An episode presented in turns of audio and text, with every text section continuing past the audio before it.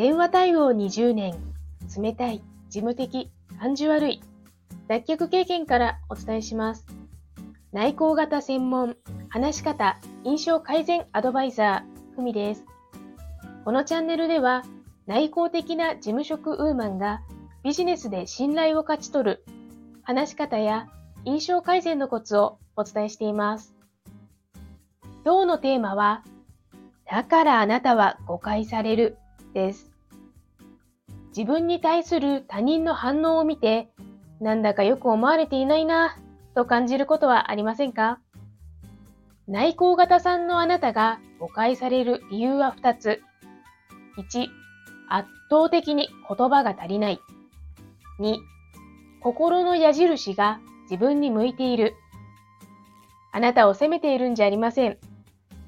内向型さんと外向型さんという性格分類をした場合、全世界の75%は外向型さんでできています。つまり内向型さんはマイノリティなので、そもそも理解されにくいのです。ただそれだけです。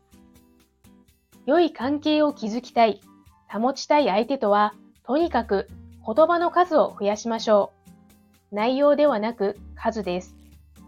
そして心の矢印を相手に向けましょう。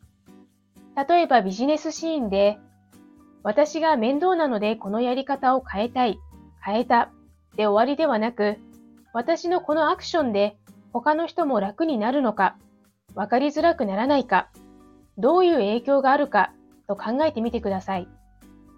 一人で仕事を抱え込んでいる、情報共有しないと言われる人の典型です。言葉の数を増やす。心の矢印を相手に向ける。